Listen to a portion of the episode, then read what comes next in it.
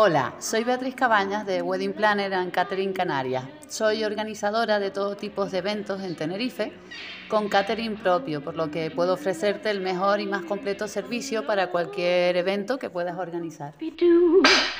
Si estás pensando en casarte o quieres celebrar tu cumple este año por todo lo alto o simplemente quieres sorprender a tus amigos un sábado cualquiera, llámame y te organizo una velada inolvidable.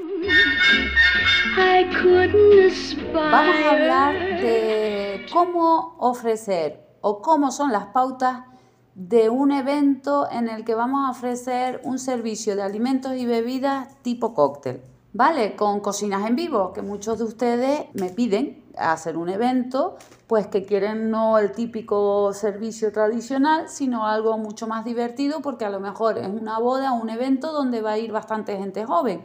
O si se trata, por ejemplo, de un tema de empresa o una inauguración de algún negocio, pues la verdad que queda mucho mejor el tipo cóctel. En tipo cóctel podemos ofrecer de diferentes formas. Sin entrar a saco de cómo vamos a servir lo que sería la parte del main course, de, de lo que es el banquete, todos hacemos siempre lo mismo. Normalmente cuando llegamos al evento, siempre en lo que reunimos a todo el número de invitados, ofrecemos una copa de bienvenida de cortesía, ¿vale? Como en el anterior capítulo, puede ser eh, un mojito, un San Francisco, una estación de aguas minerales, lo que nosotros queramos, ¿vale? Siempre, si es verdad, que no sé si lo dije en el anterior capítulo, es importante poner una bebida con alcohol y otra sin alcohol. ¿Por qué? Porque los clientes, evidentemente, hay gente que no bebe alcohol, y eh, hay gente que, por ejemplo, no le des un San Francisco porque es muy azucarado y porque les gusta eh, pues tomar, sobre todo cuando son pues momento aperitivo o antes de comer, pues tomarse un martini. Normalmente, eh, a no ser que sean extranjeros y pongamos aperol o pongamos algún tipo de cóctel que se usa en el país de, de origen, solemos poner, ya digo, cava, San Francisco, mojitos, en fin. Una vez que ha venido todo el mundo, solemos, ¿vale? Siempre, a no ser que, por ejemplo, sea una boda, que haya una ceremonia y que los novios hayan ido a sacar un par de fotos que tengamos que hacer tiempo, o por ejemplo que sea una empresa en el que va a haber una presentación y que necesitamos, por lo que quiera que sea, por el timing y por el desarrollo del evento, tener media hora o una hora antes de comenzar lo que sería el servicio de almuerzo o cena, pues, ¿qué hacemos? Pues siempre ofrecemos algún tipo de snack. De snack es lo que vamos a tomar eh, o comer eh, aguantando, como digo yo siempre, la copa. No podemos ofrecer que el cliente vaya a tomarse, por ejemplo, dos copas de vino y que no tengamos nada que ofrecerle de comer. Eso es feísimo y además no es nada bueno porque el alcohol siempre debe ir acompañado con alguna comida, con algo para comer. Entonces, ¿qué hacemos?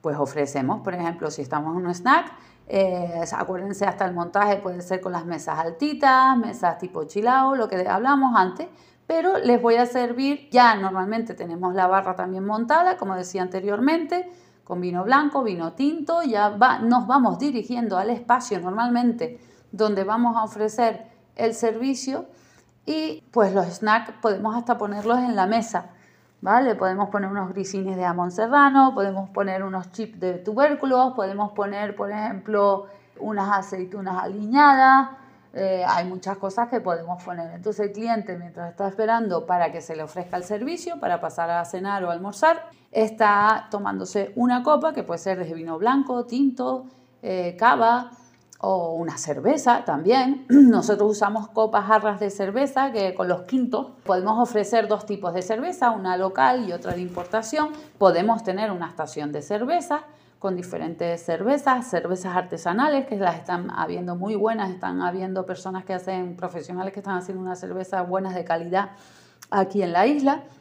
En fin, todo eso previo a lo que es el servicio, ¿vale?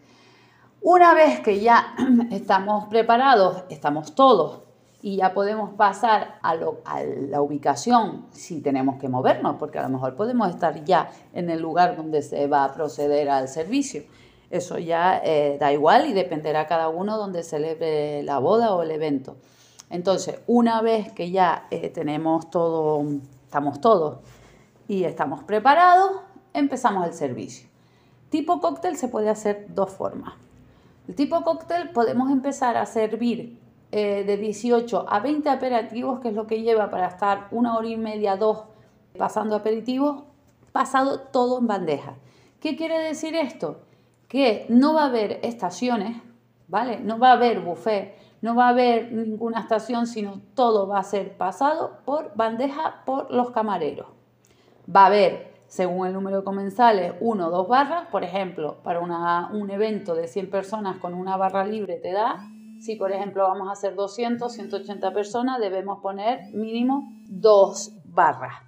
Las barras, ojo, señores, siempre para aquellos que no contraten wedding planner o no tengan una jefa de banquete, es importantísimo que tengamos por lo menos dos, tres camareros atendiendo la barra. ¿Por qué? Porque el primer, hemos parado el primer asalto con la copa de bienvenida, ¿se acuerdan que le damos una copita a la llegada? Quiere decir que el cliente cuando llega al lugar no va a estar, pues no se va a dirigir directamente a la barra libre, sino va a estar un poquito más calmado, o sea, más calmado, no va a tener la necesidad de ir, por eso las aglomeraciones no las vamos a tener en la barra, pero sí es verdad que una vez que se le acabe, a lo mejor tampoco le hace mucha gracia el Cava o el San Francisco y prefiero ya pasar directamente a una copa de vino, pues se va a dirigir. Entonces, las barras tienen que ser ágiles. El cliente no puede estar esperando ni puede hacer cola.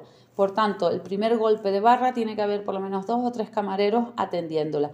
Y por favor, lo que repetía en, capítulos anteriores, para aquellos que no hayan escuchado, siempre las temperaturas de los vinos, tener mucho ojo, dependiendo del vino que tiene, tiene una temperatura, tiene otra, la, el vino blanco bien frío, aunque lo hayamos tenido igual que la cerveza en botellero, debemos de darle un golpe de frío antes del servicio.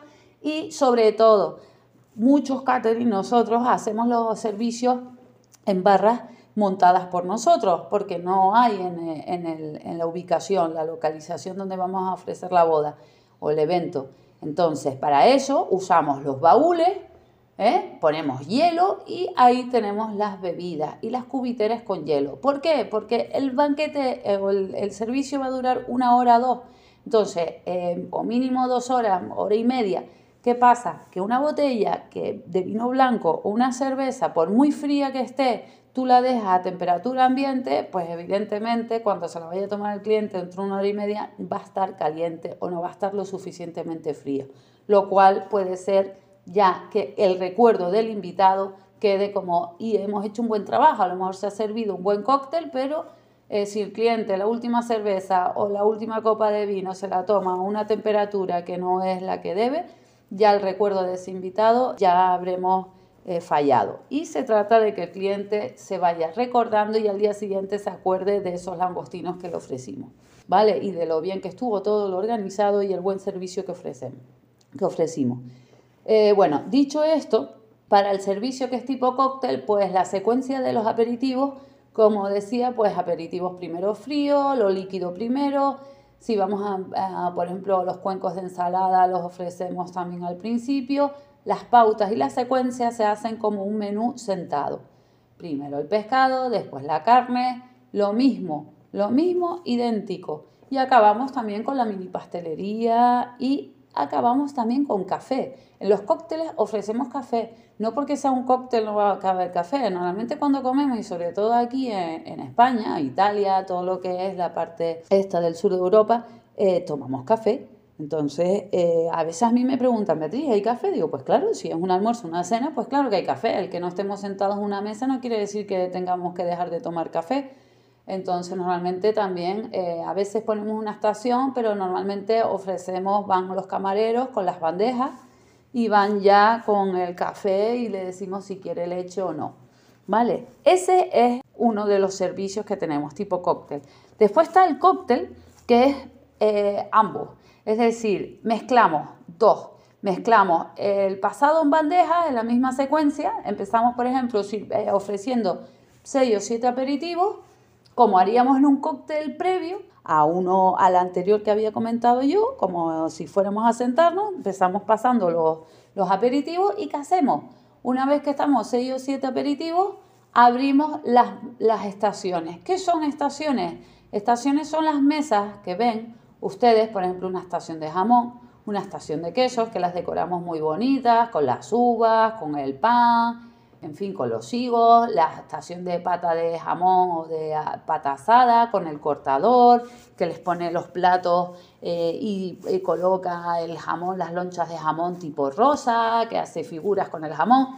Todo eso em, son estaciones.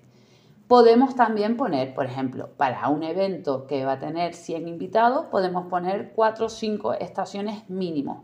¿Cómo vamos a hacerlo? Aparte de los aperitivos, vamos a buscar que las estaciones tengan, por ejemplo, una estación de hidratos. Por ejemplo, las estaciones de arroces son buenísimas. Una estación de arroz con chipirones, se puede poner un risotto de setas con parmesano, que queda muy bien y llena bastante. Y a los arroces gustan mucho podemos poner una estación de carne y una estación, por ejemplo, de ensalada, si es verano, fresquito. Y me dirá, Beatriz, ¿cómo pones eso? Pues, ¿qué hacemos? Ponemos cuencos, que tenemos una cerámica monísima, y ponemos eh, los cuencos con las diferentes ensaladas y con su cucharita o su tenedor, pues, su cuchara, perdón, su tenedor.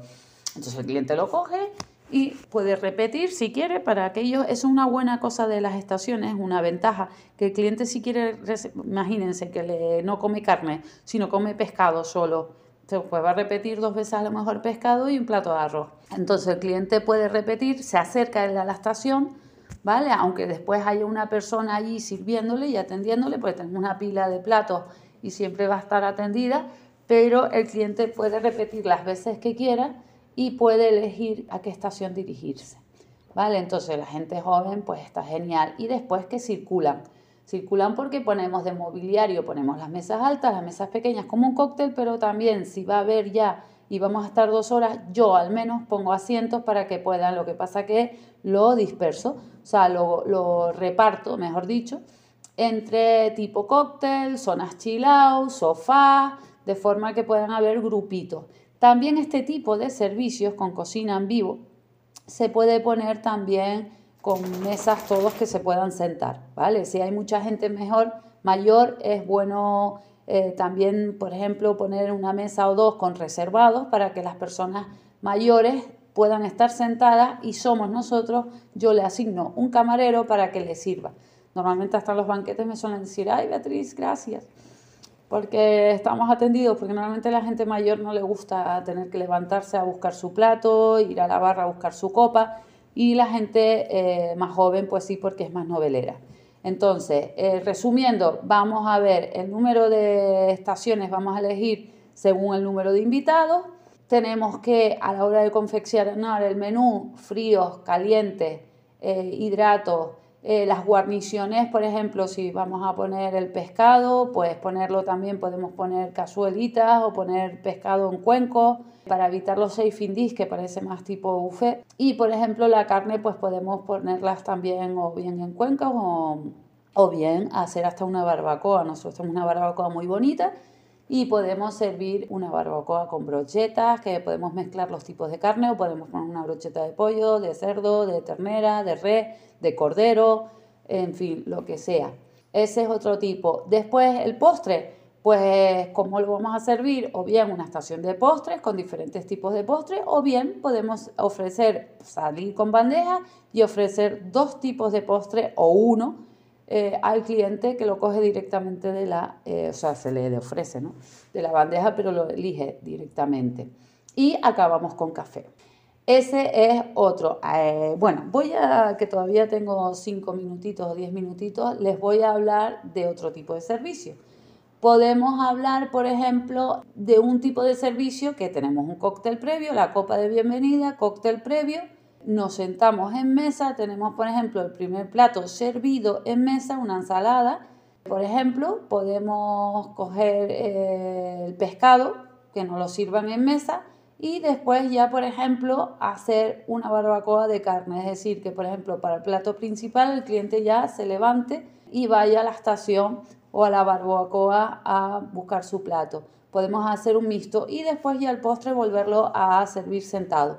Esto sirve mucho para eventos que va bastante gente joven y por ejemplo son sitios muy idílicos, por ejemplo pues tipo una finca con árboles frutales, que, que dé pie a esa barbacoa, esa tipo campiña, romántico, pero que queremos también tener una disciplina, queremos sentar a los invitados, queremos porque queremos también poner la mesa presencial debajo de ese árbol frutal con las lucecitas, los rosarios de luces cayendo, entonces la lluvia de luces cayendo, entonces ahí podemos mezclar para lucirnos en el servicio, porque el cliente al final quiere cortar la tarta, no es que en un cóctel no se pueda cortar la tarta, pero sí que quieren tener eh, pues una serie de protocolos en mesa. Entonces, o la mise en place, porque claro, tipo cóctel, la mise en place sí podemos desplayarnos bastante en decoración, tipo fiesta, pero la mise en place de la mesa un poco se pierde, porque claro, cada cliente no va a tener asignado su mesa, su asiento. Bueno, pues hasta aquí el podcast de hoy. Gracias por escucharme. Si quieres que hablemos, contáctame a través de mi web weddingplannercanarias.com o de mis redes sociales. Gracias.